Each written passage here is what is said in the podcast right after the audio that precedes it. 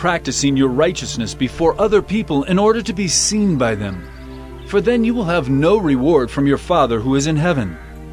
Thus, when you give to the needy, sound no trumpet before you, as the hypocrites do in the synagogues and in the streets, that they may be praised by others.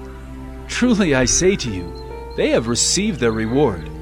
But when you give to the needy, do not let your left hand know what your right hand is doing, so that your giving may be in secret, and your Father who sees in secret will reward you. And when you pray, you must not be like the hypocrites, for they love to stand and pray in the synagogues and at the street corners, that they may be seen by others. Truly I say to you, they have received their reward. But when you pray, go into your room and shut the door, and pray to your Father who is in secret, and your Father who sees in secret will reward you. And when you fast, do not look gloomy like the hypocrites, for they disfigure their faces, that their fasting may be seen by others. Truly I say to you, they have received their reward. But when you fast, anoint your head and wash your face, that your fasting may not be seen by others, but by your Father who is in secret. And your Father who sees in secret will reward you. Do not lay up for yourselves treasures on earth, where moth and rust destroy, and where thieves break in and steal. But lay up for yourselves treasures in heaven, where neither moth nor rust destroys, and where thieves do not break in and steal. For where your treasure is, there your heart will be also. Okay, so that's the text. Uh, if you notice, from verse 6, we skipped 7 to 15. No? Verses 7 to 15, hindi kasama sa study text natin. That's actually the Lord's Prayer. No? When Jesus was talking about uh, prayer and uh, how we should pray, the posture of the heart. So sabi niya, uh, oh, I'll, in verses 7 to 15, that, that's the Lord's Prayer. So we skip that. And uh, also, after verse 21 to 22 to 25, ito yung why do you worry uh, na verse. Favorite na text natin yan. I think, um, you know, it's, it's close to our heart. When we worry, we are reminded of the promises of God. But our study this afternoon will focus on uh, the other facets of this text, okay? And Matthew 6, yung background niya actually is on, uh, again, as always, yung preceding chapter niya tells us a lot about what Matthew 6 is talking about. No? And ito yung nagsimula sa Matthew 5. Okay? And ang Matthew 5, alam natin, we have already discussed this last year. We studied this also. Uh, Matthew 5 to 7, no? I mean, chapter 5 to 7, chapter 5, 6, 7, uh, is known as the Sermon on the Mount. No? Ito yung uh, paunang sermon ni Jesus. The teaching, compiled teachings of Jesus can be found in uh, early chapters of Matthew. And they constitute the, you know, the, the, the teachings of Jesus basically no and sa Matthew 5 dito yung mga radical na mga ano teachings of course nandiyan yung beatitudes blessed are the poor for they shall uh, you know yung blessed are the peacemaker so on and so forth but dito starting verse 21 no um, Matthew 5 21 to 26 dito nagsisimula yung teachings about righteous living okay So Matthew 5 includes teachings about righteous living and it begins on verse 21. And if you ask, Pastor, ano ba yung righteous living? How, how, how are you going to define that? So to put it simply, um, paano ba mamuhay bilang isang Kristiyano? No? Righteous living. Okay? So yun ang ano doon, simple at payak na explanation. And Jesus tells us uh, teachings about anger, about adultery, about divorce, about uh, promise keeping or the oath that we make, uh, about retaliation or vengeance, and love for the enemies. So nandyan lahat yan. And when you study this, when you read Matthew 5, especially this section here, it's very hard to read because it's so difficult to um, you know to to follow this example na lang ah I don't know kung nabasa nyo to. I posted this in the group, yung mga reference passages natin.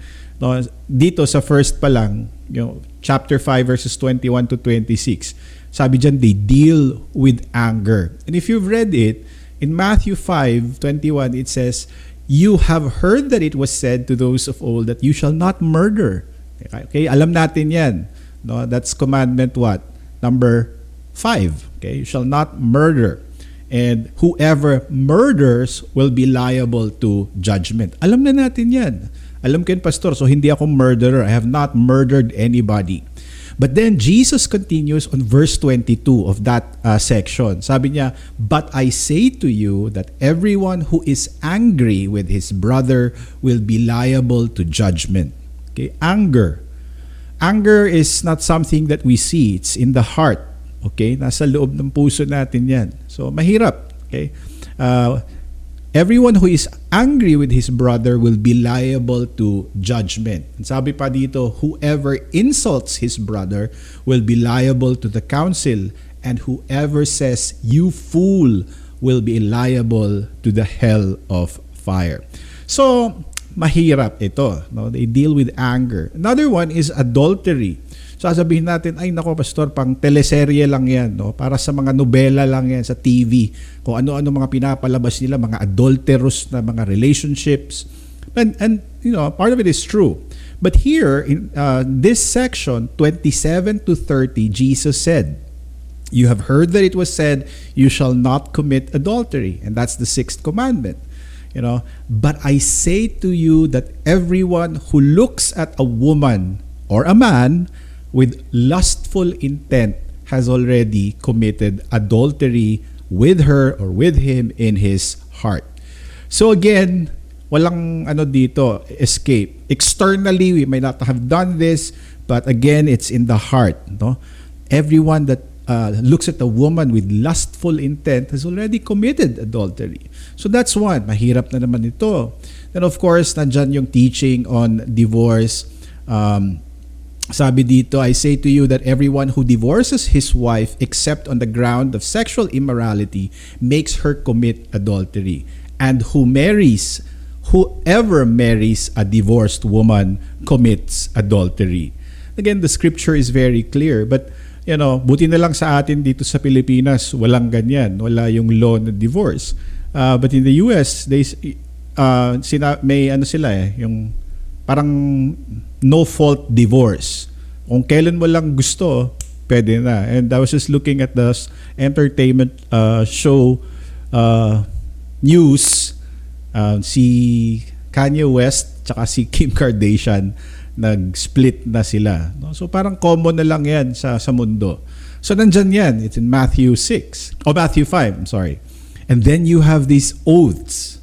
No? 533, 37 sabi dito, no, do not make promises and hindi mo naman tutuparin, no? Do not do not say, "Oh, I swear to God, hope to die." Gagamitin pa natin yung pangalan ng Diyos. Do not take an oath at all, either by heaven, for it is the throne of God, or by the earth, for it is his footstool.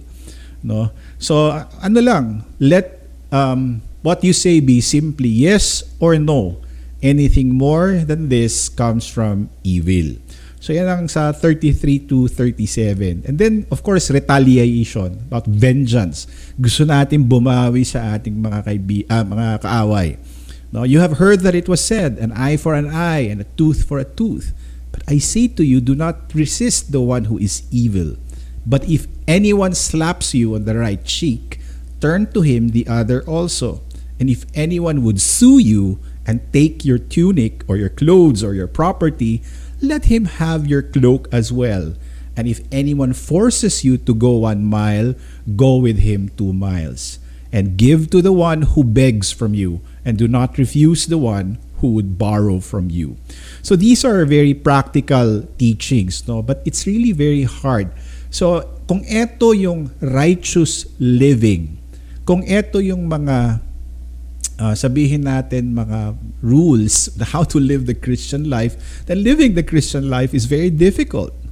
And nandito pa no sa verses 43 to 48 sinabi diyan, you must love your enemies. Uh, the text tells us, it says, and I have it here, you shall love your neighbor and hate your enemy. But I say to you, love your enemies and pray for those who persecute you, so that you may be the sons of your Father who is in heaven. So, how many of you have prayed for your enemies last night? How many of you have prayed for those that have hurt you um, in your life? so, ito mahirap. Um, ako nga eh, I mean, eto lang, kakabasa ko lang, inisip ko kaagad, ay nako, hindi ko nagawa ito. No? So, sabi nga sa verse 47, if you greet only your brothers, what more are you doing than others? Do not even the Gentiles do the same? You therefore must be perfect as your heavenly Father is perfect. So, to to live a life of a Christian is, you know, yun nga, the law demands perfection from us. Okay? That's God. His standards cannot be uh, compromised. So yun talaga, mahirap. And it's very hard. No? Who can do these things? Uh, there's a group in the time of Jesus na iniisip nila na kaya nilang gawin ang mga ito. And itong grupo na ito, uh, they were very respected. They were the religious elite. No? They were the ones that were uh, makonsider natin na alam itong mga bagay na ito. And eto, these were the Pharisees. You know, the Pharisees thought that they were holy people because they were able to satisfy well at least that's what they thought no they were able to satisfy the demands of the law pero kung titingnan natin dito sa Sermon on the Mount and in this you know ito lang ko konti nga lang ito no anger retaliation love for enemies o let's just focus na lang on love for enemies. Napakahirap niyan. No? So, napakahirap ng demand ng law.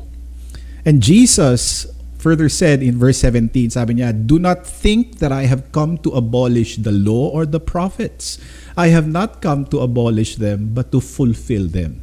So for truly I say to you, until heaven and earth pass away, not an iota, not a dot will pass from the law until all is accomplished. Okay? So, hindi ina-abolish yung law, nandyan pa rin. Hindi porket dumating si Jesus, okay na yan. Wala na tayong kasal, libre na. Na-cancel out na ang law.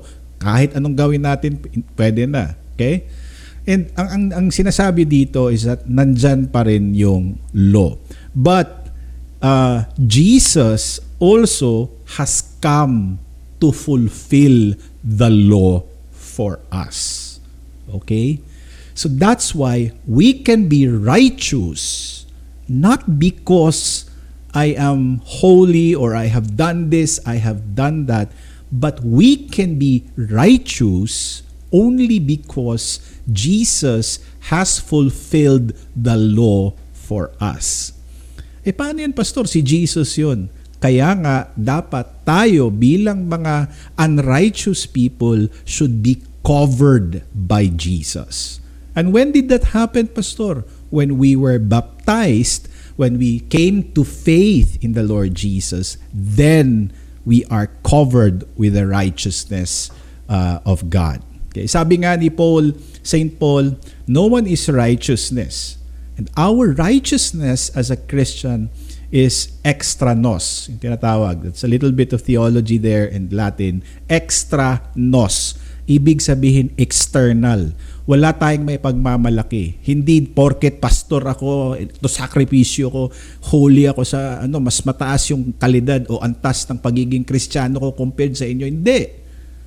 But, you know, our righteousness, my righteousness is Christ. Jesus, thankfully, fulfills the demands of the law. Okay? Not only does he fulfill the demand of the law, but he also pays the penalty of the law. And you know, this is law and gospel basically sa theology, sa dogmatics, sa seminary. I ask the students, what did Jesus uh, what, what what is the reason why Jesus came into this world? Sabi nila, ganito, magpakamatay, mag-alay ng buhay niya. Hindi naman pakamatay pakamatay, no? Mag-alay ng buhay niya para sa atin. Sabi ko, pa, pa, bakit?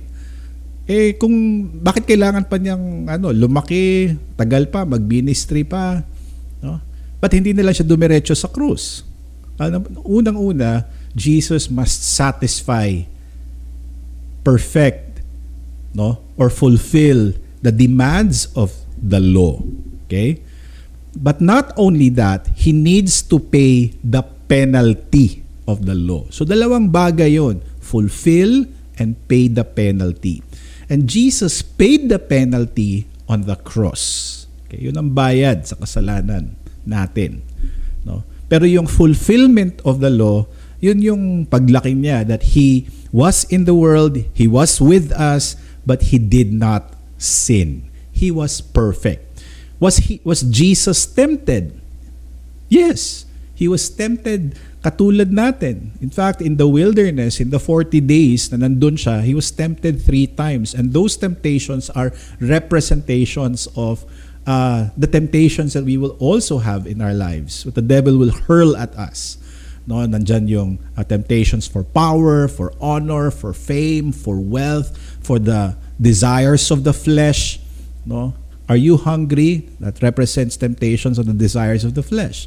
Power, lahat ng ito ibibigay ko or ikaw um, they will all bow down to you no? power influence and then these kingdoms in this world ibibigay ko sabi ng ni Satan kay Jesus so Jesus was tempted uh, katulad natin but he did not sin so he was perfect he fulfilled the demands of the law okay so yun ang mission niya fulfills the law for you, and He pays the penalty. Siya pa rin ang nagbayad. Okay? And we can have this, His righteousness, His perfection, if we are united in Christ. And sabi nga ni Paul, if anyone is in Christ, he is a new creation. And the old is gone, the new has come. So that's that's the Christian life. It's a constant battle between our old and our new man. Okay? And ang ating hope lang parate is to go to cling to to Christ. And that is what Lent is also all about, no? Uh, to meditate, to ponder on what Jesus has done for all of us, for you and for me. So that's why the 40 days uh, Lent is 40 days, no? Uh, bakit 40?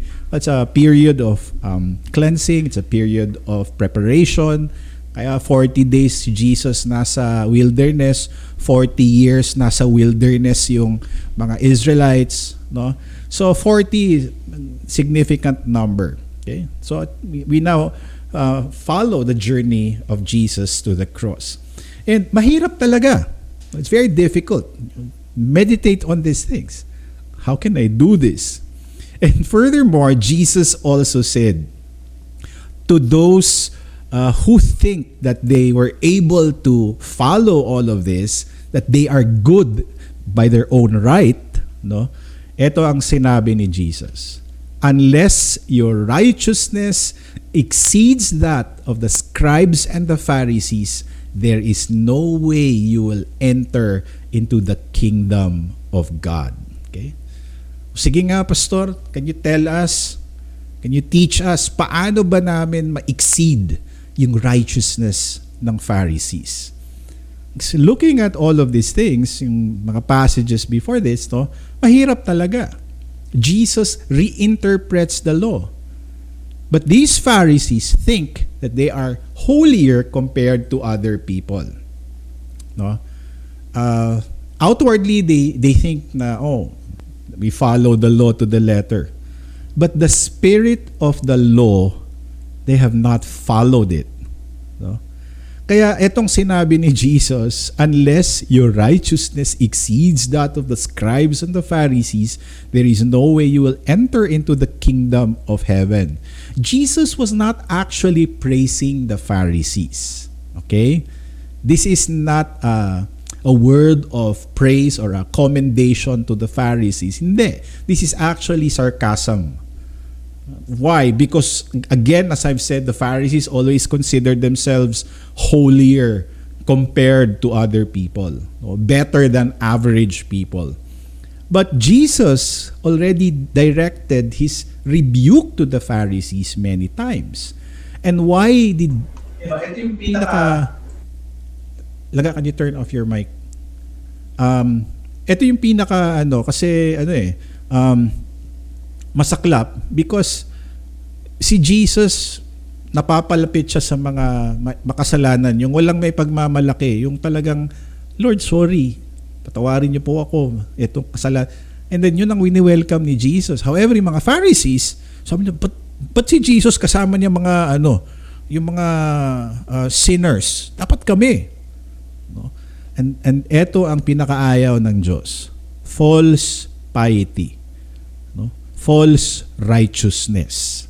Alam niyo yun? Uh, there is nothing quite so nauseating as the flesh trying to be holy. No and you know, false piety false righteousness is always full of self praise okay? It's always directed to you that i am a better person that so it's always like that.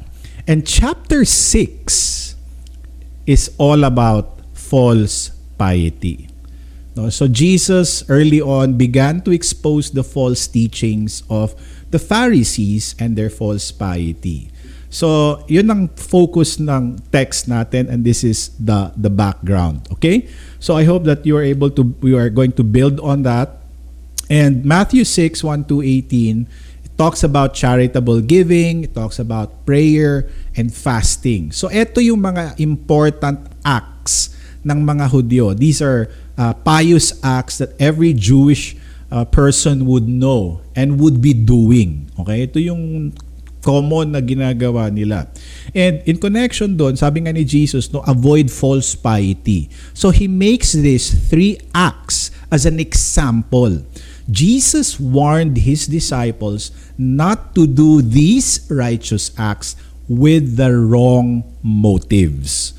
Okay, charitable giving, prayer, and fasting. Jesus did not want the good works uh, of his disciples to bring them to personal glory, but to glorify the Father. No? Kaya nga ang text natin verse 1 immediately tells us no sabi beware of practicing your righteousness before other people in order to be seen by them. For then you will have no reward from your father who is in heaven. Now tingnan muna natin no? Take note sa verse dito sinasabi it da, it does not tell us na oy dapat magbigay kayo, uh, magbigay kayo sa charity, or uy, magpray kayo, no? Or mag-fast kayo. Jesus does not tell us that that we should give, we should pray or fast. No. But what is Jesus telling us here? Anong sinasabi niya? Okay? Act of righteousness by Ate Gabi. Okay. No? So, uh, uh, anong sinasabi? Act of righteousness what what the text is telling us is that etong mga bagay na ito, it is all, already assumed that you are doing these things. That you are giving to those who are in need. That you are on a regular prayer schedule. No? Or that you are fasting. Well, para sa atin, Christians will talk about fasting. Hindi naman talaga commanded sa atin yan. But for them at that time, it was assumed that they were giving, they were praying, they're fasting. But the emphasis is to what? Yung motive. The emphasis is not on doing them, but doing it the right way and for the right reasons. Kasi sabi dito, beware of practicing your righteousness. Ibig sabihin, dapat ginagawa niyo na nga ito eh. No, it's such na ginagawa niyo, pero bantayan niyo lang yung mga puso niyo. Watch out, no? So, the emphasis is on the motivation. Okay? And let's look at some very important uh, verses here, or words here, or terms that we can find in the Greek. Now, the important terms is, number one, pros ekete. Take heed, beware, be warned. So dito, Jesus is warning his disciple. Anong sabi sa text? Beware of practicing your righteousness before other people. Take heed. No? And then, ano daw ang dapat bantayan natin? Take heed, beware of practicing what?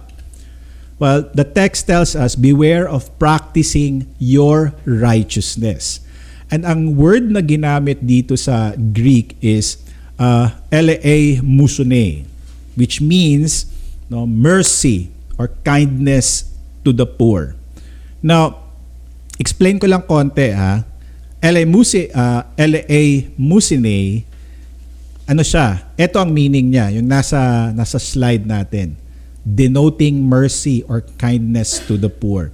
But why is it that in the English, ang sinabi, beware of practicing your righteousness. Sana, beware of practicing your kindness to the poor na lang sana, Pastor. Well, because um, ang, ang dito, ang, ang ibig sabihin dito is when you live as a child of God, when you live as a disciple, when you live as a Christian, no? When you practice your Christianity, when you practice Christian living. That is what is meant in this text. Okay? Uh, LA Musune, yung pagbibigay ng uh, tulong sa mga nangangailangan or charitable giving is only one aspect of righteous living. So kaya sa English, in the English Standard Version, it is translated, Beware when you practice your righteousness. So beware when you live your life as a Christian. No, when you practice your Christ, uh, Christianity, when when you do righteous acts, when you do good works, be warned. No, magbantay tayo yung works of faith. Um, this is what is common sa mga Hudyo kaya ito ang ginamit. But para sa atin as Christians, ang warning dito is beware when you are practicing your Christianity. Okay? So just lagay muna natin yan sa gilid. Okay? So yun ang ibig sabihin niyan. Um, anong sabi ng text? Uh, be fair of practicing your righteousness before other people in order to be seen by them. And ang to be seen by them ang word na ginamit dito sa Greek is ta uh, to theatenai autois. And the word here is theatenai. Theatenai. Uh, are you familiar with the word theatrics? Theater. No? So theater, dyan galing yung word na theater, theatenai, to be seen, no?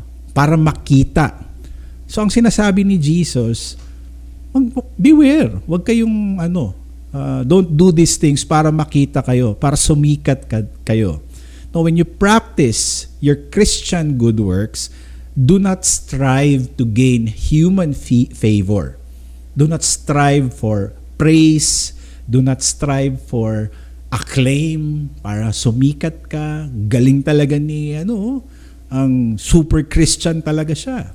Hindi yun ang goal ng isang Kristiyano na, na makita ka, na nagbibigay ka, na pag nagbigay ka, pipicture, no? may maraming mga uh, press, tapos post natin sa Facebook, may mga ganyan, no? para ma-praise ka, napakagaling mo talaga, para ma-praise ka ng maraming tao.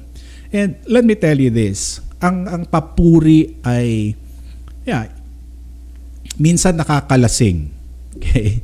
Nakakalasing yung papuri sarap pakinggan. At kahit alam natin na binobola tayo, uh, ang sarap uh, pakinggan. And this is what the devil uses. He tries to appeal to our ego. And si Jesus naman, iba ang tinuturo sa mga disciples niya. If you remember in another passage in Matthew, the cost of discipleship, sabi ni Jesus, deny yourself and take up your cross and follow me. But the devil will tell us, oh, you have to be on top. You have to be there. Glory belongs to you. Yeah, you might say glory belongs to God, pero, you know, nandyan din tayo. And I don't know if Carlton is here. Carlton is, you know, from Xavier, so Ateneo. Yung Ateneo kasi, may, ano sila eh, uh, motto. Ano, Ton, anong motto ng, ano, Ateneo? Una, wala si Carlton. So, yung motto ng Ateneo is, alam nyo, ad majorem Dei gloriam for the greater glory of God. Yeah. Ang Lutherans naman, we're familiar with SDG? Soli Deo Gloria. To God alone be the glory.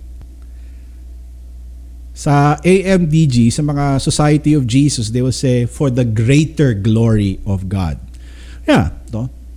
So yung understanding is glory belongs to God and not to us.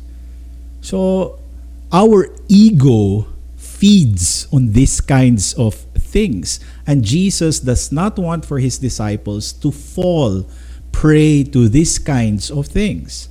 You know, na yun ang problema ng mga Pharisees, no? Yun na ang ginagawa nila. So that's why sinasabi ni Jesus, beware of practicing your righteousness before other people. And this is how the world operates, by the way. No, no question about that. Kaya tenay, lahat ng ginagawa, kailangan makita, kailangan may camera, kailangan nakuha ng picture. It is like a theater. It is like a reality TV show no, na pinapakita etong ginawa niya. And in the church, How about the church? Sa mundo walang problema. That's yun ang style eh. Yun ang ano. And sometimes people need that, no? Um, but how about in the church? What should be our attitude? Now, I'm not talking about the organizational form of the church, but that can also be applied. But to us, we are the church. To you, to me, what should be our attitude? No? Um, ano dapat? Kung eto gusto nating, etong sinasabi dito, yung warning, pakita sa lahat ng tao, how about us as Christians? What should be our attitude? Well, the, the thing that is very important for us to remember is humility. Do not let your works of piety be seen by men. Okay? So, yan ang principle dito. Especially sa almsgiving, charitable works, or giving, prayer, and fasting. But then again, gaya ng sinabi natin, hindi lang ito limited dito. It can be extended to every act of righteousness or every good work that we do as Christians. In fact, in everything we do, there must be humility. We do it not for selfish reasons, but we do it because, you know, as Christians, it's but right to do these things. No? And I'll give you an example. Um, we studied this last year, Matthew 25. Sorry, I forgot to include this in the the reference text. I don't know kung nasali ko, no? But in Matthew 25, no, the king comes, uh, Advent ito, dumating na yung king, separating the sheep and the goats. Uh, the sheep, ito yung mga believers, and then yung goat nasa left, ito yung mga unbelievers. No? And then yung mga nasa right, the right side of the king, they were giving food to the hungry. Oh, you remember that? They were giving drink to the thirsty. They gave uh, a welcoming, you know, help to the stranger. They clothed the naked. They vi- visited those who were in prison. They cared for the sick, and so on and so forth. And anong sinabi ng king? Etong lahat ng ginawa nyo, you will receive a reward for these things. You know, uh, the king will give rewards to those who did all of this. But if you go to that text, the recipients were surprised. No, yung mga bibigyan ng reward, na-surprise sila. Ha? Bakit? Kailan kami nag gumawa ng mga ganyang bagay?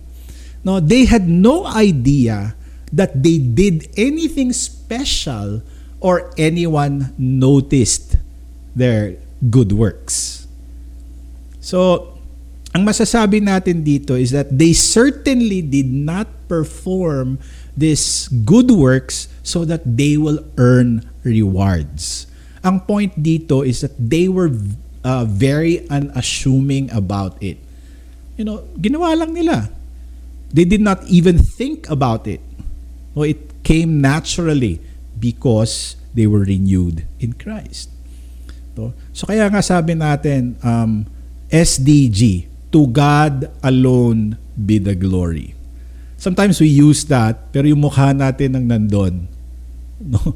And it still draws people to us instead of Christ.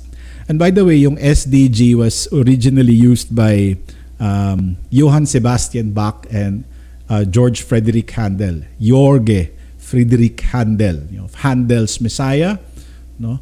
Yung um, musical masterpiece. And then of course, si Johann Sebastian Bach is a Lutheran. So every time na magsulat siya ng composition, matapos niya, sa baba ilalagay niya SDG. SDG lang. Walang so Johann Sebastian Bach. Yan lang, SDG. And of course, uh, na-associate na sa kanya yung SDG. Uh, eventually, nalaman ng mga tao si ano to, JSB ito. Okay? Pero hindi. He was just to God alone be the glory. So it's very hard for us to operate uh, in this world and with humility.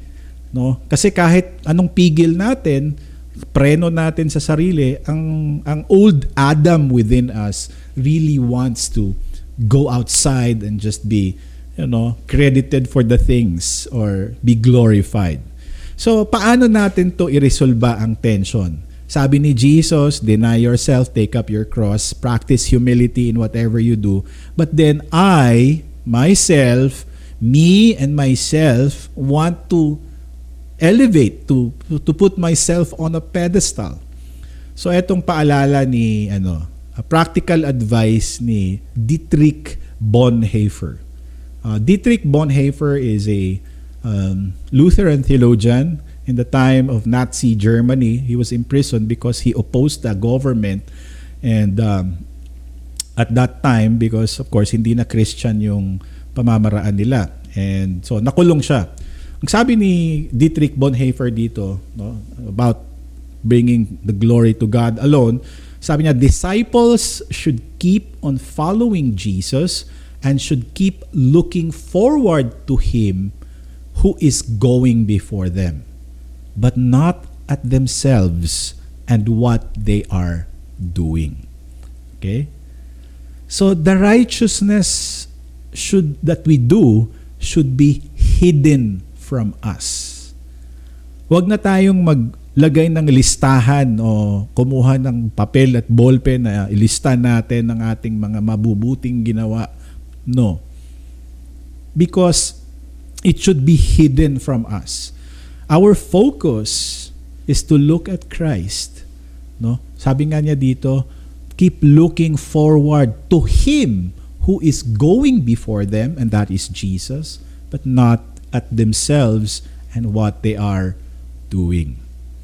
Kaya nga balik tayo kanina no, sa sinabi ko, ang ating righteousness, ano yung pagka-righteousness sa Bisaya? Pagka matarong in Ilocano, uh, kinalinteg yata, ano? correct me man ng diling if I'm wrong. So kinalinteg. And sa Tagalog, probably yung pagiging banal natin sa harap ng Diyos. Uh, wala tayong may pagmamalaki. Kasi ang righteousness natin, hindi atin. No? And that, that's very prominent in Luther's teachings. For we are saved by grace and this is not of yourselves, so that no one can boast. So, therefore, even in our living as Christians, we owe it all back to God. It's not really about us, it's about Christ. So, there is no boasting in the Christian life. Wala tayong maipagmamalaki. No? And also, dapat bantayan natin, we watch out, kasi, do you know ang ugat, the root of all sin Do you know what it is? Ang ugat ng lahat ng kasalanan ng tao is what? It is pride. No? And the opposite of pride is of course humility. Pastor, bakit mo nasabing pride? Well, we go back to Genesis 3. The very beginning. Sabi ni Satan o ng serpent kay Adam and Eve, you will become like God. Alala niyo yon? You will become like God if you eat this fruit. Sinabi na nga hindi pwedeng kumain doon eh. Pero may tinago ba ang Diyos kina Adan at Eva? No? Wala naman. Kasi they were created in the image of God. But the serpent said, You will become like God. So he twists, creates doubt, creates, you know, ang serpent, ang trabaho niya is mangintriga. Inintriga niya si Adan tsaka si Eva. Talaga ba? Sinabi ng Diyos? Te, you will be created doubt. And because Adam and Eve, they wanted to become like God, they committed that sin. No, they transgressed the commandments of God. And because of that one little thing that they did, everything else followed. Everything was destroyed. Death immediately came because of that. Man and God was separated. Okay? So, yan ang ugat. Pride is the mother of all sin. So, mahirap, mahirap pa naman sa atin ang magpakumbaba. Sasabihin ko sa inyo ngayon, you know what? I am very humble. You know that? I'm very humble. So pag sinabi mo pa lang na ganun, edi hindi ka na humble. No? So it's very hard. It's very hard for for a Christian to to do this, no? And our problem is this. Our problem is that we are homo incurvatus in se. Okay? Ang ibig sabihin ng homo incurvatus in se is that we are curved inwards. Man is naturally egotistic. Okay? If you look at the slide, uh, yung picture dyan, si Narcissus, yung on the left side, no? this is Narcissus. He's looking at himself, uh, reflection of himself in the river. Umiinom siya ng tubig, and then nakita niya yung sarili niya, and then he fell in love with himself. No? Diyan galing yung narcissistic personality disorder. No? Narcissism, yung me, myself, and I. So that's the problem of man. We are homo incurvatus in se. We are curved inwards. And ang point nga kanina ni Dietrich Bonhoeffer is that do not look to yourself. Look to Jesus. So, si John the Baptist nga, ano eh, ano sabi niya? People were following him and sinabi ni Jesus, there is not a greater prophet than John the Baptist. Pero anong sabi ni John the Baptist? Sabi niya, you know, itong si Jesus, I am not even worthy to untie the laces of his shoes no? or his sandals. And John the Baptist said, I must decrease and he, meaning Jesus, must increase. You remember that because si John the Baptist was already, he already had a ministry going on for him. Yeah, thanks Atibel. No? I must decrease, he must increase. So, remember that because John already had a following. And here comes Jesus, a more powerful rabbi. And kasin pa niya, pinsan pa niya. So, but si Jesus ang greater. So in our giving, that's that's the principle here. No, in our giving, in helping others, we ought not do these things to impress other people. Okay, uh, and Jesus is denouncing the Pharisees who perform pious acts to impress other people. But that sort of behavior is is egotistic, it is selfish. Uh, Jesus is calling his disciples to a higher way of doing things. No? To hide your face and give. No? To not show uh, your face and your acts of piety in the public. Just hide. Pastor, hindi nila malalaman yung ginawa ko. Di bali na. Kasi mahirap din yun eh. You're always on the limelight. And that is Bonhoeffer's point. The one that should be on the limelight is not you. It's not me. Always Jesus. Always Christ. Okay? So, para bang nasa ano tayo, kung nasa teatro pa tayo, tayo lang nasa likod.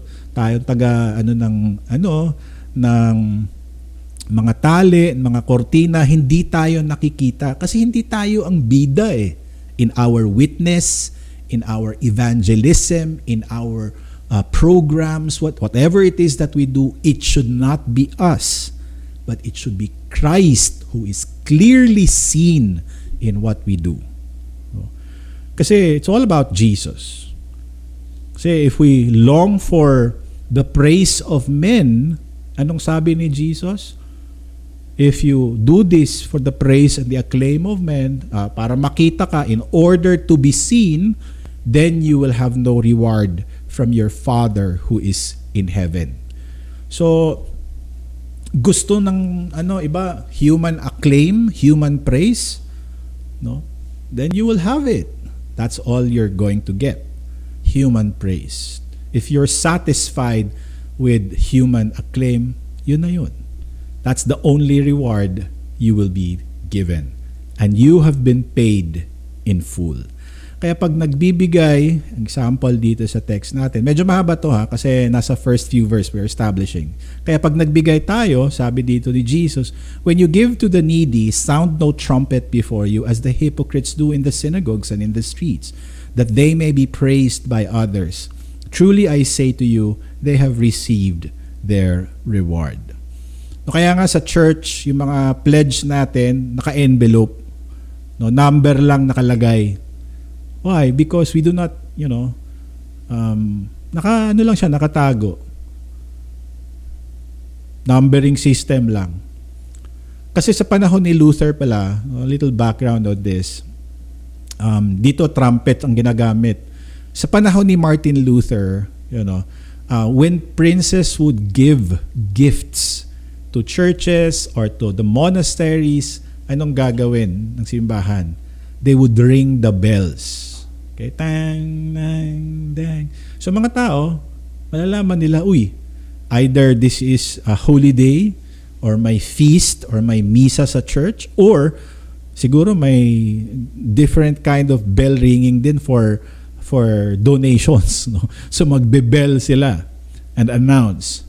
No? So kung may nagbibigay okay may mariring nila yung mga bells and that is how again the world operates eh ang, ang Diyos nga, kung i-compare natin, God is not really, no, hindi siya naghahanap ng, ng praise eh. In fact, hindi naghahanap ng Diyos ng thank you galing sa atin. We do give thanks to God when He gives us or blesses our lives. No? Pero ang Diyos, you know, regardless kung thankful ka or unthankful, regardless of whether you give thanks or just simply don't. Ano? Kasi marami namang mga tao sa mundo hindi nagpapasalamat sa hangin eh. Hindi nagpapasalamat sa uh, ulan. No? God does not, you know, God continues to give regardless of whether people are thankful or unthankful. That's that's part of his nature. So do not broadcast it to the world. Do not keep a record of it in your book. Sound no trumpet No? Katulad ng mga hypocrites that they do these things in the synagogues and in the streets. And in the Gospel of Luke, actually makita natin to, yung giving, nagbibigay yung isang Pharisee, talagang siguro padahan-dahan pa siya, no? Uh, tina-timing niya na maraming nakatingin sa kanya and then ihuhulog niya yung um, gift niya sa synagogue. Pero yung widow, no? remember the story of the widow's mite, hiyang-hiya nga siya eh. Di, kasi maliit yung binigay niya compared sa binigay ng Pharisee. Pero sa mata ng Diyos, yun ang pinakamalaki. Bakit? Ito na yung lahat eh. Lahat yun para sa Kanya. So ito yung ginagawa. This, this is a warning again uh, for the disciples. And dito minention ano, um, giving to the needy, sound no trumpet before you as the hypocrites do. And the word hypocrite uh, in Greek is hypocritai. But actually, ang meaning ng hypocritai is actor. Okay? One who uh, impersonates another, one who wears a mask. And kanina anong sinabi? In order to be seen by men. Ano yung Greek word nun? Theatenai. Theater. Ngayon, Jesus uses the term or si yeah si Matthew uses the term hypocritai which means actor no? so eto we are acting uh, sort of like in a theater the spotlight is on us and this is not for the glory of God but this is for my glory for public consumption okay they look very pious but their hearts are really devoted to their ano selfish concerns rather than serving God. And sa atin, alam mo pastor, mahirap naman tayo mag-judge. And that is true, no? We cannot see the heart of men. Kaya nga hindi tayo nagja-judge eh. Pero dito, tandaan natin, hindi lang tao ang nagsasabi dito o nagwa-warning. Jesus himself is the one who is warning. And who is Jesus? He is God. He is omniscient. No, he knows the hearts of all. No? Uh, we cannot hide our hearts with him, uh, from him. No? So, on the hypocrites, Jesus can say, "Oh, they're hypocrites," because Jesus can see in their uh, see their hearts. And eto na yung pinaka siguro in the scriptures, eto na yung pinaka harsh na word that Jesus used for any kind of people, for any class of people. No? And ito yung siguro kumakanta ng Oh, yes, I'm the great pretender. No? They're the greatest pretenders. So ito yung mga Pharisees. And in Matthew chapter 23 verse 27, sinabi ni Jesus regarding the Pharisees, he tells them, you are like whitened tombs. No? Ano ba yung mga whitened tombs? Matthew 23:27, look it up. Ano ba yung whitened tombs? Ang gaganda, puti, makintab, maraming bulaklak, nililinis natin yung mga tombs every November which outwardly appear beautiful but inwardly inside are full of dead men's bones and of all uncleanness. Si Jesus ang may sabi nun. He condemns the Pharisees. He judges these men who, you know, outwardly appear to be holy but inwardly are full of self-praise. So, throughout this gospel, this is a warning na hindi lang kinokondem yung mga Pharisees. This is also for us, no? This is the danger of public piety uh, that masks an impious heart. So, yun ang dapat bantayan. And the disciples were also, yeah, si John at saka si James nga eh. Uh, they wanted glory for themselves. They wanted to sit at the right and the left hand of the kingdom of God. And di nila naiintindihan ito. No? So warning ito. And so practical advice, sabi ni Jesus para sa kanila, when you give to the needy, do not let your left hand know what your right hand is doing, so that your giving may be in secret. So it's a beautiful hyperbole uh, that Jesus uses here.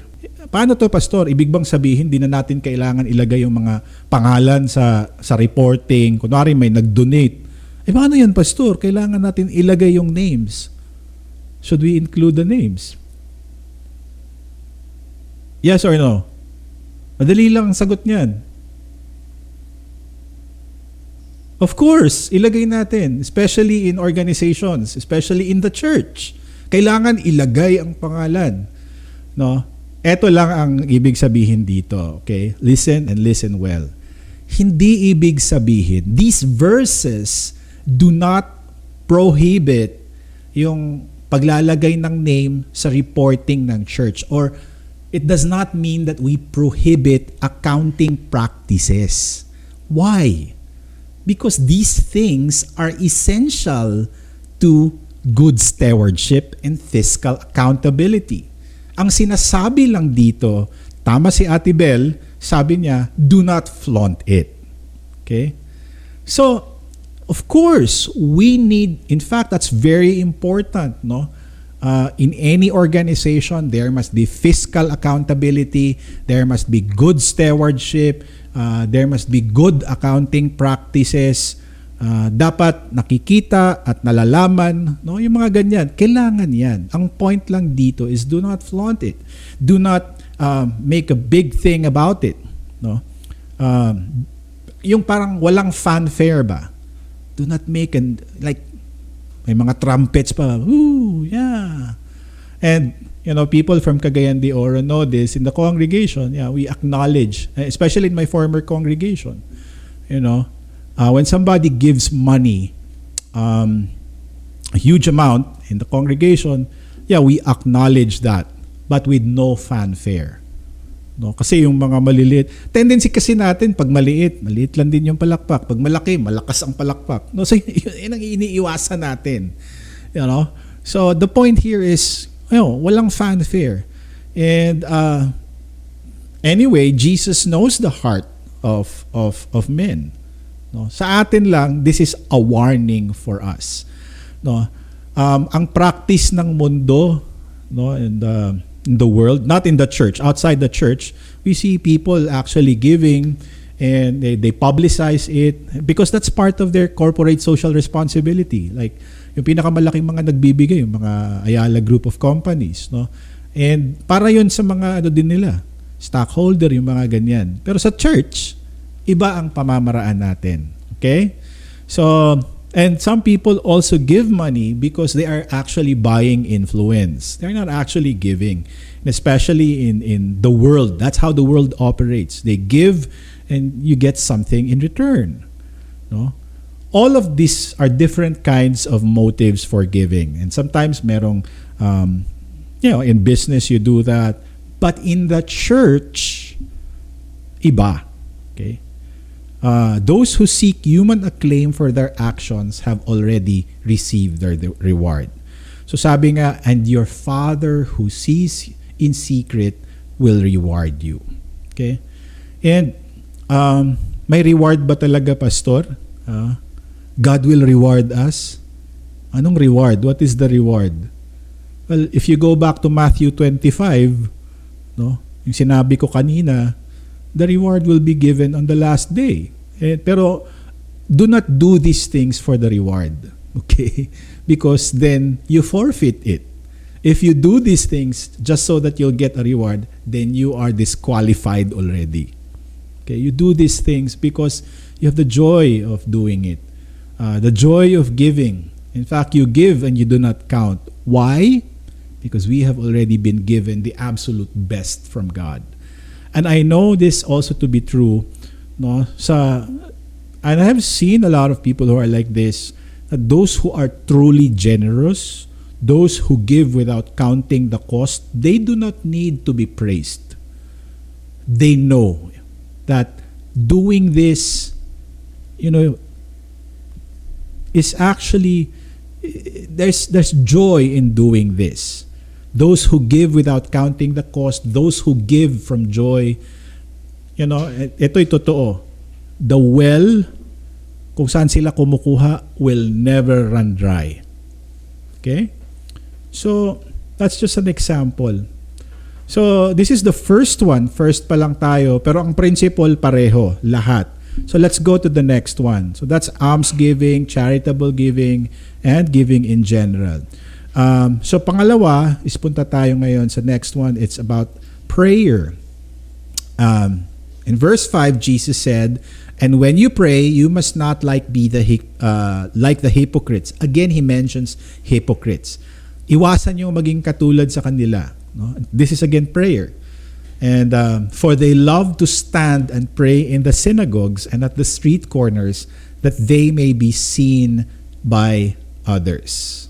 Okay? So this is a picture of a Pharisee and it's like wanting to be seen by other people in his prayers. So the principle here is the same for almsgiving. They are to perform their pious acts, in this case prayer, um, hindi para to solicit human praise. Okay? Wag ganon. And we must remember, prayer is a very important thing. Um, in fact, after these verses, uh, verse 5 and 6 and then 7, nandyan na yung Lord's Prayer. Sa verse 7, sinabi pa, when you pray, you should not babble. You should not babble or, you know, vain repetitions na paulit-ulit. No. Na para lang humaba yung prayer mo. Ganon. Or gusto ko super haba talaga. Hmm, maiksi lang yung prayer niya, pangit yun. Hindi no, yung mga ganyan, no? wala, wala yan. Okay? Ang dito pa din is when when you pray and the goal is not to lead the people or God's people in prayer or you know not to talk to God pero ang ang ang motive mo is to solicit human praise. And bakit nasabi ito ni Jesus? Well, number one, prayer is a, again very important, especially sa Jewish spiritual life.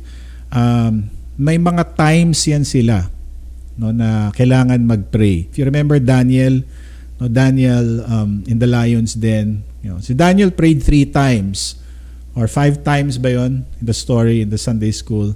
So, may schedule yan. And sa mga para sa mga Hudyo, kunwari sa tanghali, may schedule ng prayer and naabutan ka sa daan. What should you do? So for some of them, they stop and they pray. And of course, you are in the street corner. Ang iba naman talagang kailangan magdasal, no? Pero hindi naman nila purpose na it's not their purpose to be seen or to be, you know, praised by men. They're just in the street. Katulad natin, nasa bus tayo and we close our eyes and we pray. Pero hindi naman natin sadya, hindi naman we don't want to be praised. We just want to pray. No? Again, it's a matter concerning the heart. So, um, the usual practice is in the synagogue. Synagogue, so nandun. And again, uh, Luke tells us, the Gospel of Luke tells us na yung the story of the publican and the tax collector, yung, yung ta- Pharisee, uh, publican, the tax collector, I'm sorry, the Pharisee and the publican, the Pharisee and the tax collector. So yung Pharisee, yung fixture doon sa synagogue, talagang nagpapakita siya. Oh, God, I am not like these other men. No, that they're not giving, they're not giving alms, Oh, hindi ganon. So it was all for a show. No? The Pharisees like to be seen uh, in public in their prayers. Ito 'yon. No? To be seen here, yung Greek word is phyneo. Kanina ang ginamit in order to be seen by men, theatenai. Theater, theatrics. It's like a show. No? The hypocritois, actors, impersonating. Dito, phyneo, uh, to shine, appear to be seen, or to be on spotlight. No? So ito yung gusto ng mga Pharisees and Jesus again condemns them for doing this. Si Jesus nga would go to uh, a quiet place. 'Di ba? Last week that's our topic. Uh, Jesus prayed and the disciples had to look for him because he was praying. And in his most difficult moments, just before dying on the cross, he went to the Garden of Gethsemane. Dinala lang niya yung mga inner circle niya. But dito, the Pharisees, they want the spotlight on themselves. Okay? Uh, Pastor, may tanong, no? There are times naman, Pastor, that you cannot avoid public prayer. How about in the congregation, Pastor? Public display ba yon? O one's personal spirituality? Eh, public yun eh. No? Anong sagot natin dyan? Kasi dito, that they may be seen. Hindi na ba pwedeng mag-pray? Kunwari, nasa street ka. Nasa daan ka. And, you know, you just feel the need to pray. Eh, nasa, ano ka, desert, walang kwarto. Paano yan? Di ka na ba magpipray?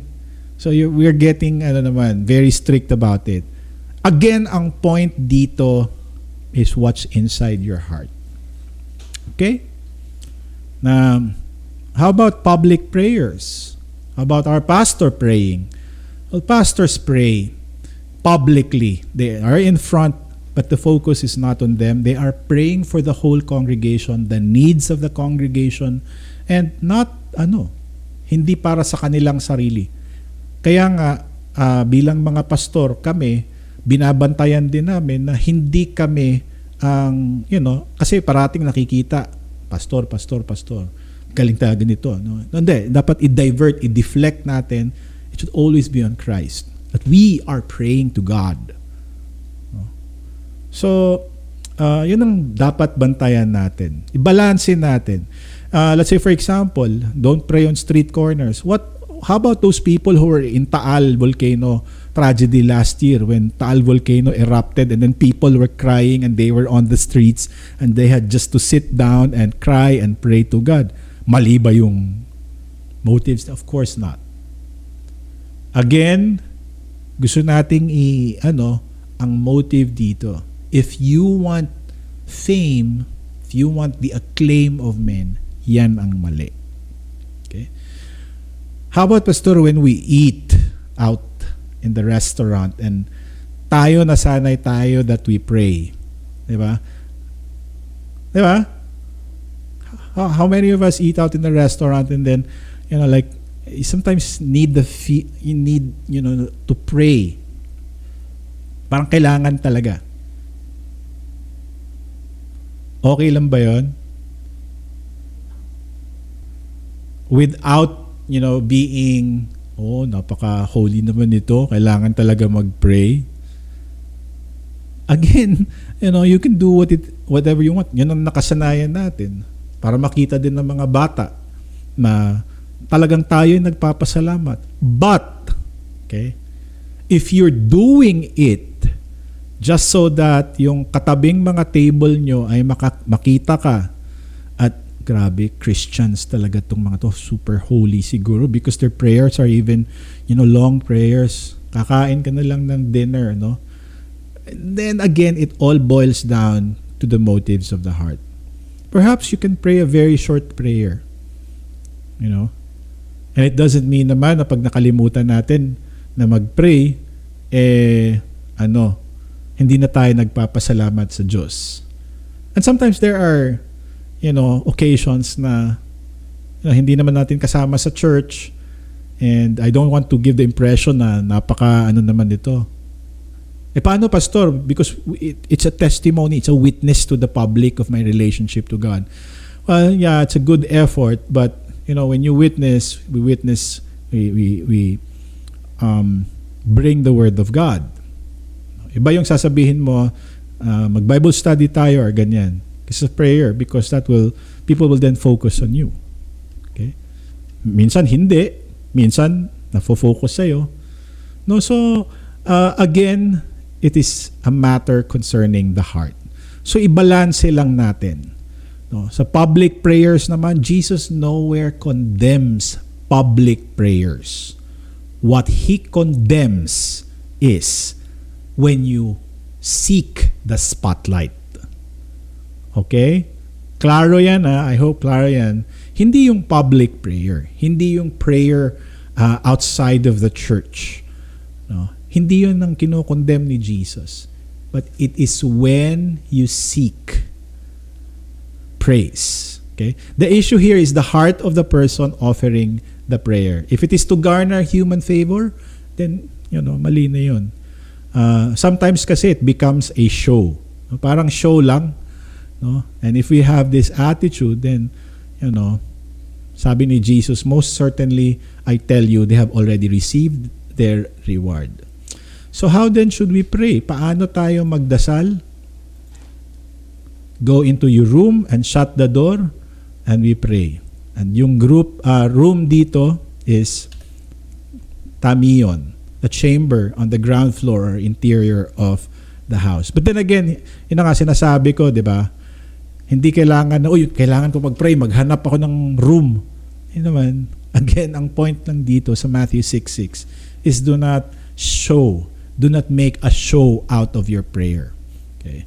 Jesus warns His disciples na, you know, magiging performance yung prayer. And if you remember, uh, Carlton is here, I did not like the word performance used in the church because this is not a performance. When when the youth group would uh, perform, di ba? You remember that? And I was still pastor in in in Gusa.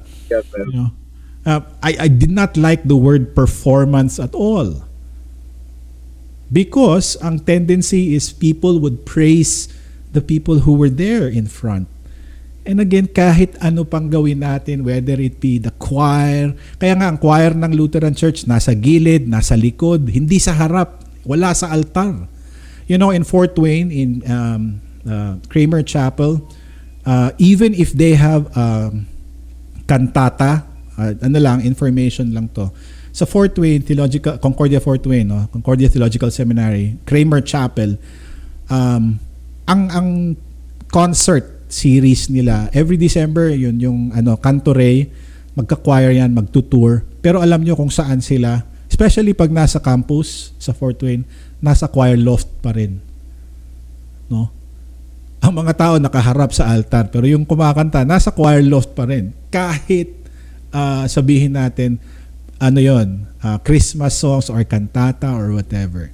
So sa atin wala namang ano no? Again pwede naman sa harap but then yun lang ang bantayan natin kasi very ano yung heart ng tao, madaling mawala sa passing, no? So, at the end of the day, who will discern the motives of our giving? Who can discern the motives of our prayers? It is God. Because He can see your hearts. Uh, in praying, in giving alms, we should not make a show out of it and we should watch our hearts. Okay? And the third one is fasting. Okay? When you fast, sabi ni Jesus, do not look gloomy like the hypocrites, for they disfigure their faces that their fasting may be seen by others. Truly I say to you, they have received their reward. Fasting na pinag-uusapan dito, hindi yung fasting blood sugar, ha, FBS, or hindi ito yung intermittent fasting. Um, this is religious fasting, by the way. Uh, so the, ito specifically the Jewish traditions also. Kasi say, pareho lang sa Islam, no? May may Ramadan sila, the fasting. The Jewish traditions also have fasting. Ang Christian uh, religion Do we have fasting? I'll answer that later, no? Pero dito, the Jewish traditions, they have fasting. But it was not really commanded. Hindi ito inutos talaga.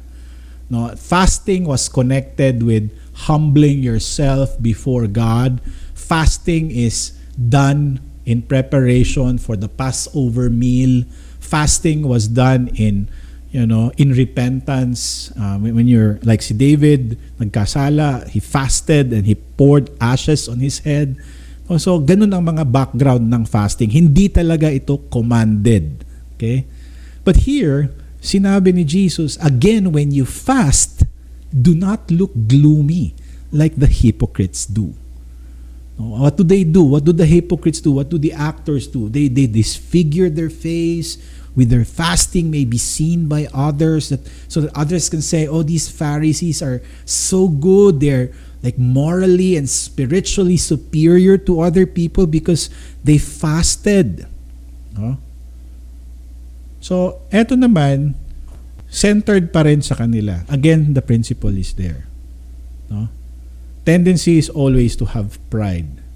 So, ang example ni Jesus dito is in your giving, no? in your prayers, in your fasting, always, you know, keep watch, beware of doing these things so that you will be seen, just so that you will be seen by men. No. Pride on our giving, pride on our prayer life, pride on being faithful in fasting, no. So it's it's a matter between you and God. And dapat natin iwasan yan again because our ego feeds on the praise of men. 'Di ba? And now that we are in the season of Lent, napakahalaga nito na sometimes we need a scalpel to scrape our hearts a little bit. Medyo masakit, medyo mabigat because we are in the season of Lent. It's good to be reminded of these things. How about fasting, Pastor? No? Do, do, do we fast? I'll reserve that later. No?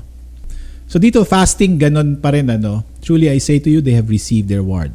So yung gumagawa na magpakita lang, no, they have already received their reward. No, hin- again, hindi ito yung intermittent fasting natin na pang diet-diet, okay? So hindi ito FBS na fasting blood sugar. It's religious fasting. What should we do in case na nag-fasting kayo? Sasabihin ko sa inyo ngayon, alam nyo, for Lent, I'm going to give up eating pork so that I will be holier compared to you. Kayo, kumakain pa rin kayo ng beef steak or uh, pork steak or uh, adobong baboy. Ako hindi. No? O, tingnan mo yung mukha ko. Uh, I'm so I'm so ano disfigured because of this. Huwag ganon, okay? So extreme naman yung ginawa ko. But when you fast, if in case you fast, no, anoint your head and wash your face so that your fasting may not be seen by others. No? So that you will not attract undue attention. So that you will not attract sympathy or praise. No? So that you are not seen by men to be fasting, but your Father who is in secret, and your Father who sees in secret will reward you. Again, the principle is that God rewards pious acts done in secret for the benefit of God, for His benefit, rather than the benefit of other people. No? So the idea here is washing your face para hindi hindi obvious na, na nagfa-fasting ka. Pastor, how about yung ano, marking sa forehead, ashes. Hindi ba pagpapakita 'yun na ano? Well, yes, there are some congregations in the US that do not want to impose ashes on the forehead because yun na nga, no? Nakikita. Eh paano kung hindi ka nalagyan? Parang ano, talagang nag-observe siya ng Ash Wednesday. But then again, lahat ng ito ay ba- dapat balansehin, no? So, kasi some churches in the LCMS churches, they don't practice that. Some also practice it. Perhaps your congregation practices it, no? Sa atin naman sa LCB, most congregations I think practice that. But it does not mean that we are trying to show that oh we are holier than others. In fact, you know, if anything, the ashes on our forehead remind us how filthy we are the sight of God. No, how sinful we are, how assuming we are sometimes. So that should be what reminds us if we put ashes on our forehead. But dito, sabi, wash your face when you fast para hindi makita. Okay? Eto na. Giving, praying, fasting, in these works of piety, what is most important? Itong tatlo na ito. Anybody? What, what, anong pinakamahalaga? I- iwasan natin, no? So anong inaalagaan natin dito? Anong binabantayan natin? We avoid these kinds of things, yung wrong motives. Anong pinoprotektahan ni Jesus sa kanyang mga disciples? Anybody? Boasting. Okay, boasting. And where is boasting coming from? Thanks, Atibel. Saan galing yung boasting? Pride. Pride, again, it's a abstract. So, ano, sa, saan galing yung pride? Sa puso. It's in our heart. So, Jesus is protecting the hearts of the disciples. Okay? So, the motives of the heart. Kasi dyan galing lahat eh. No? Ah, sa ating mga puso. You know, I can appear, you know, I can pretend to be holy, I can wear long ano ab and all that do holy stuff. But if my heart is far away from God para lang sa akin lahat ito God is not pleased with that no? So lahat ng ito giving praying fasting in these works of piety the most important thing is the heart.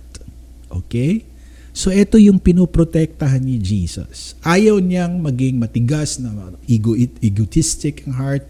All these actions, the things that we do, the things that our hands do, uh, you know, when we fold our hands in prayer, when we open our hands in giving, when we, you know, withhold eating food and, and fast, all of these actions should come from a right heart, a right motive, no? Because giving can sometimes be motivated by you know um, selfishness. Ha ano yan pastor? Giving tapos selfish? Yeah you give pero you are asking something in return. No?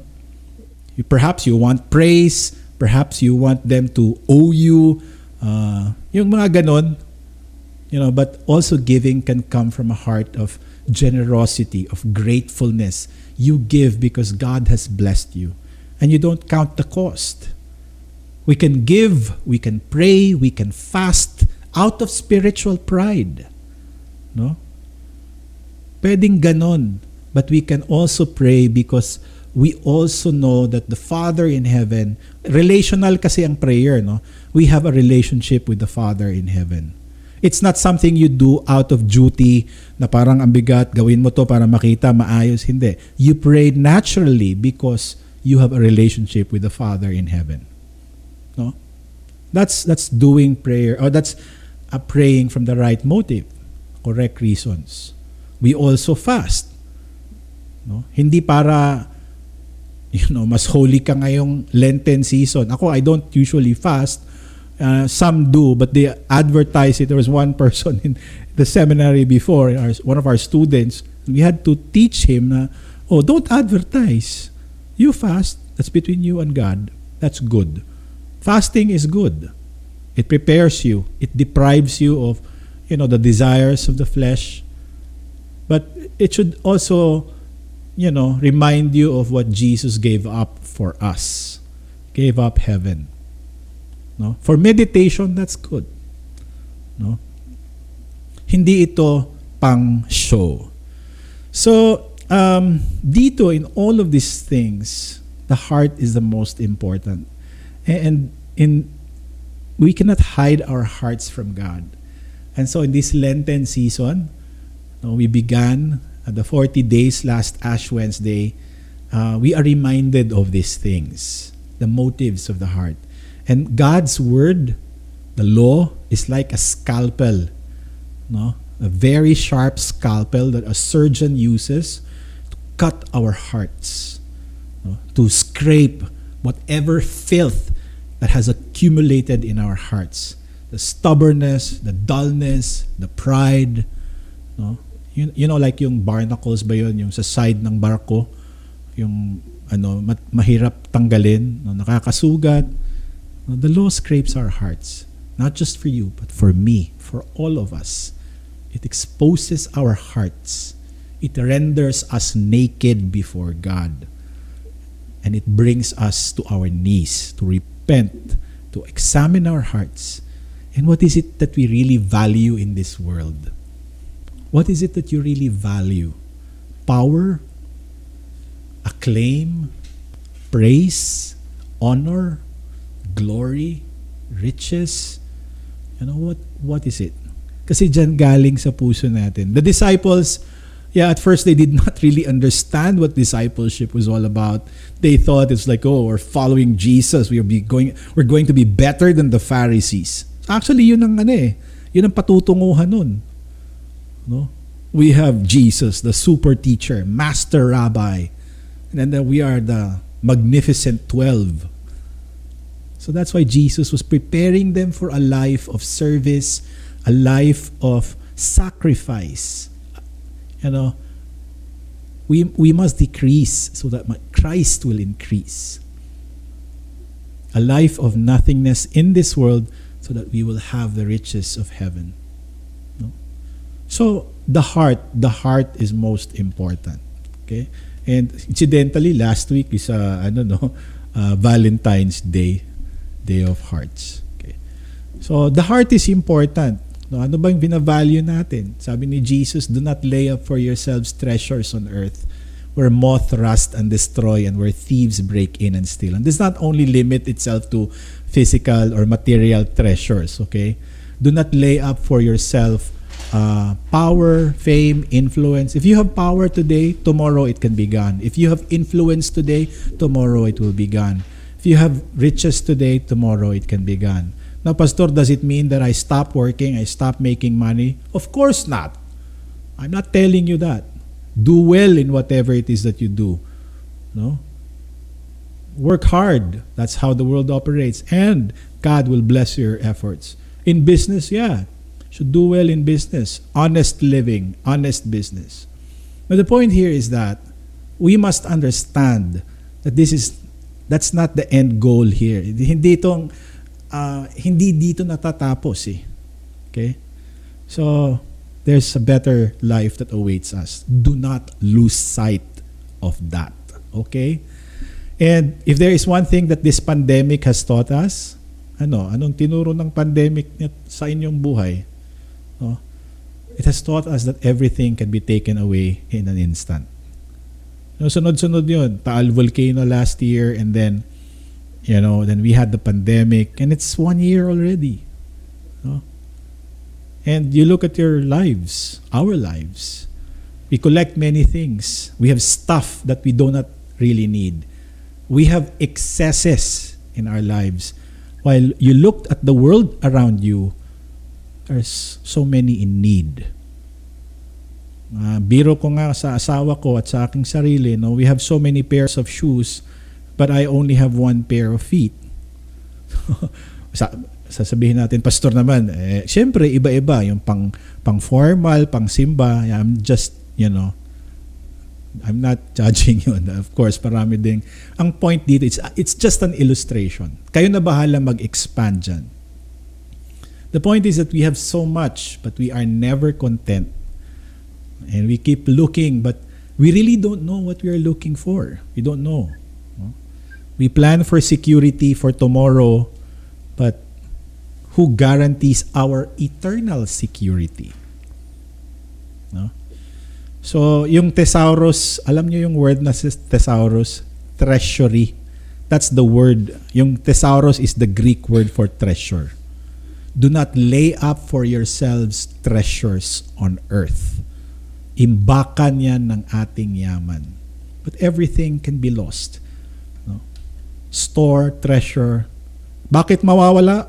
Because the kleptes, the thief can just steal it. The broses or rust can eat it. No, yung das, uh, where moth and rust destroy and where thieves break in and steal.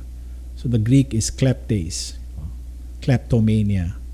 Brosis, eating. Actually, brosis is eating, is word for eating. Kaya ginamit siya for rust, where moth and rust destroy. So kinakain ng mundo lahat ng bagay. The corruption that this world brings. No? Everything will fade. Alam natin ito, the more valuable your possession is, the more worried you are na mawala ito. No? the more, kaya nga, yung pag nandito yung sasakyan ng kapatid ko, nasa labas, in, parati kong iniisip, kasi hindi ko, pe, minsan tinatamad akong ipasok sa garahe. No? Nandun lang sa labas, iniisip ko, baka mawala, ng, mawala ang side mirror. you know, things like that. So, di ba? We, we do that. Why? I worry about that. So, the more expensive a thing is, the more anxious we are about, you know, losing it, the more worried we are. But everything will fade. Kaya nga sinabi ni Solomon, everything is vanity.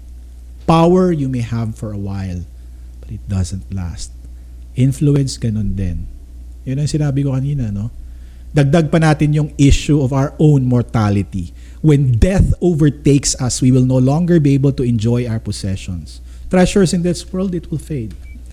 But Jesus tells us to lay up for yourselves treasures in heaven where there neither moth nor rust destroys and where thieves do not break in and steal. So ito yung point. Ito yung gospel verse ng text sa Matthew 6. Lay up for yourselves treasures. And the treasure is what? The heavenly treasure. Kung treasure sasabihin natin na paghihirapan, hanapin. Hindi. Itong treasure na to is something na ibibigay sa iyo. No, para bang nung malit ako, um, may piggy bank ako, this is my treasure. Ito yung ipon ko. Pero actually, ang nagbigay ng laman nun, yung nanay ko. So it's really not mine. And that is the treasure that God gives. And what is that treasure? The gift of God in Christ Jesus, our Lord. And the guardian, ang nagbabantay ng treasure in heaven, eh hindi luck galing sa Ace Hardware. Hindi ito binabantayan ng security guard na pwedeng i-bribe. But our heavenly treasures, guarded by God, it is He who keeps it. It is sealed no, with the blood of Jesus. No threat can breach that security. Ito sigurado. Ito ang kasiguraduhan No, this is um, a treasure stored for you in heaven. So, as we move forward in Lenten season, next week we'll talk about Genesis. But as we move forward, no, always remember this. The beginning of Lent, first Sunday or Ash Wednesday, we begin with the cross of Jesus. No, siya ang nag-secure ng treasure natin sa langit. And then we end the Lenten season on Good Friday with the cross of Jesus. So ngayon tatanungin ko sa inyo, where is your treasure? No?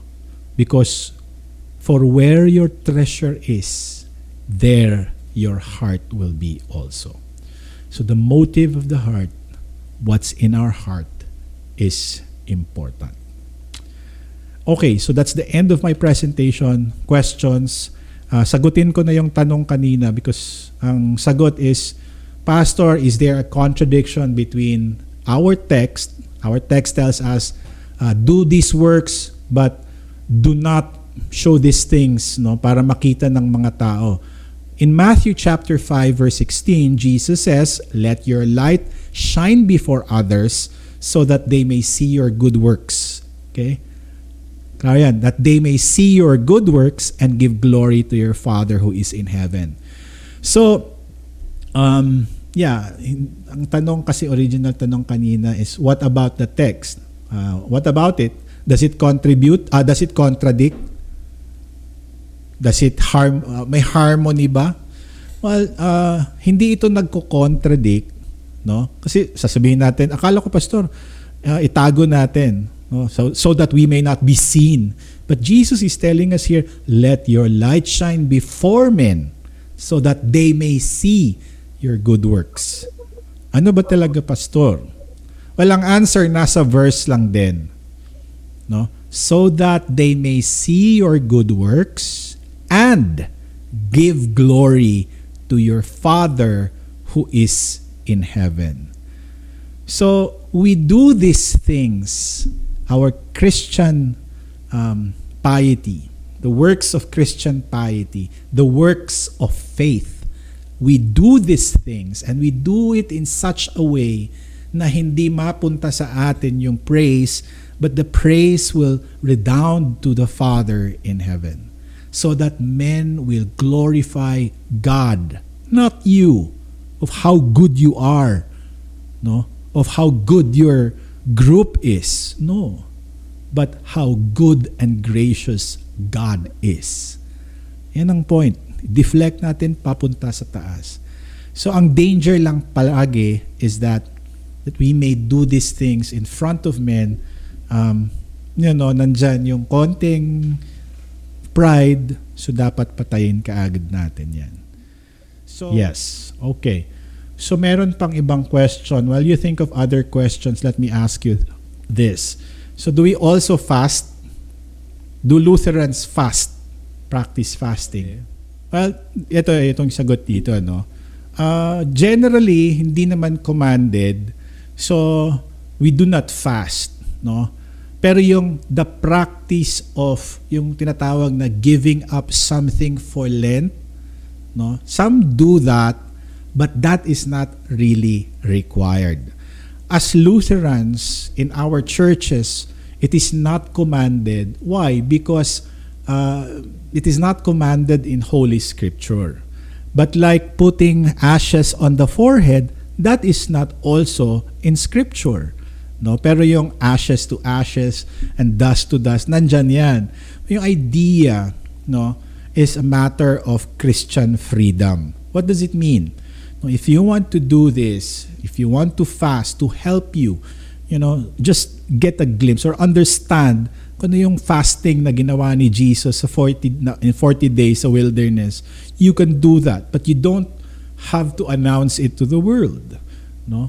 Uh, if it helps you in your prayer life, if it helps you, um, you know, meditate on the sacrifices of our Lord, well and good.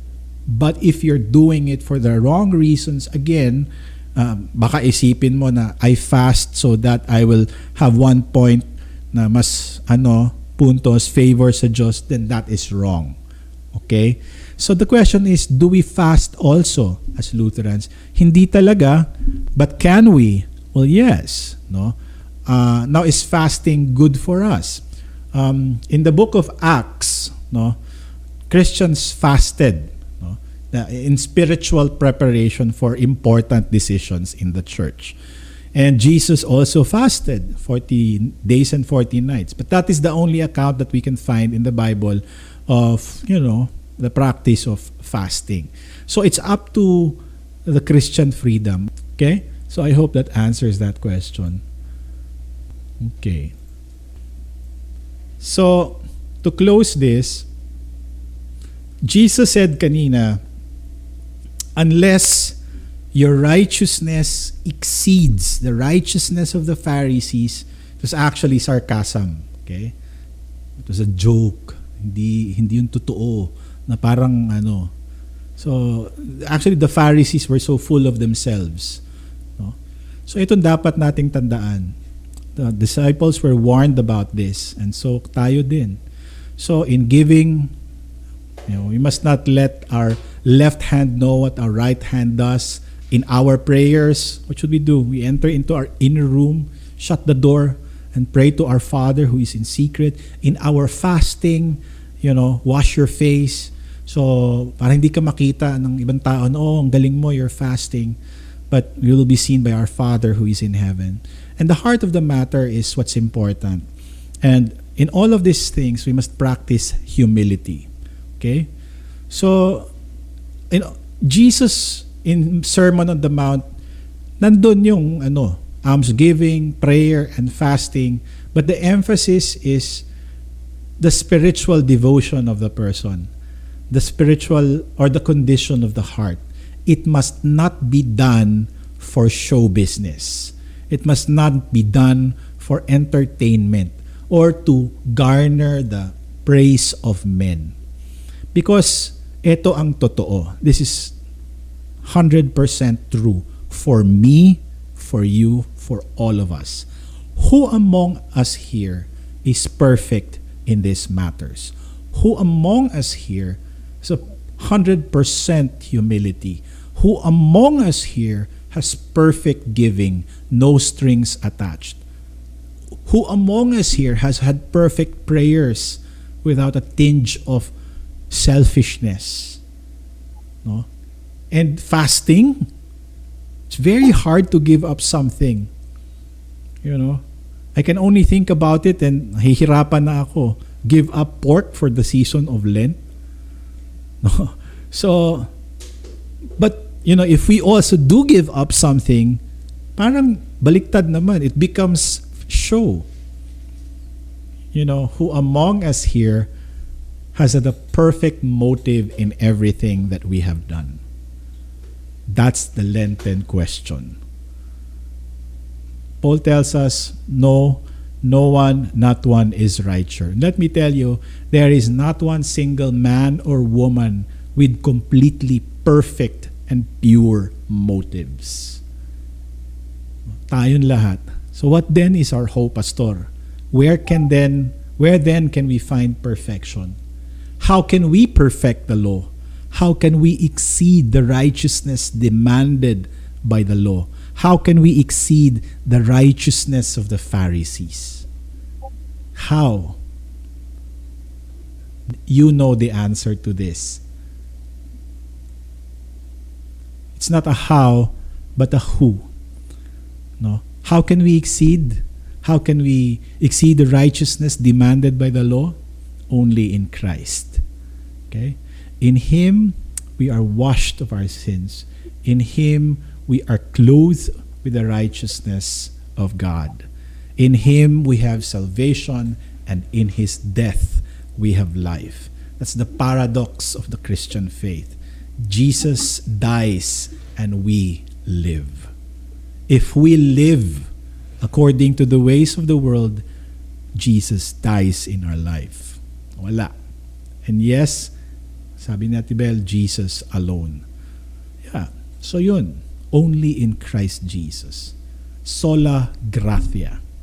So this Lenten season, as we journey to the cross on Good Friday, gusto kong simulan na si Jesus, hindi yung good works natin. Gusto kong ipakita yan because this Lenten season, as we journey to the cross on Good Friday, sa Good Friday ang climax ng sacrifice ng Diyos para sa atin. Hindi yung sacrifice mo para sa Kanya. Remember that we are undeserving men. We are wretched men. But thanks be to God through our Lord Jesus Christ. And what then can we say before God now? Anong masasabi natin? Lord, I am like this, I am like that. No? What can we say before God? What can we offer Him? We can only offer our broken and contrite hearts. We can only say, Lord, have mercy on me. Christ, have mercy on me. And we pray now to the Lord that He creates a new heart within us, a heart that truly treasures the things that are eternal, a heart that produces works out of joy and thanksgiving. So we close this with uh, a prayer, but before that, we chant yung sa offertory part ng service. We bow our heads and we go to the Lord.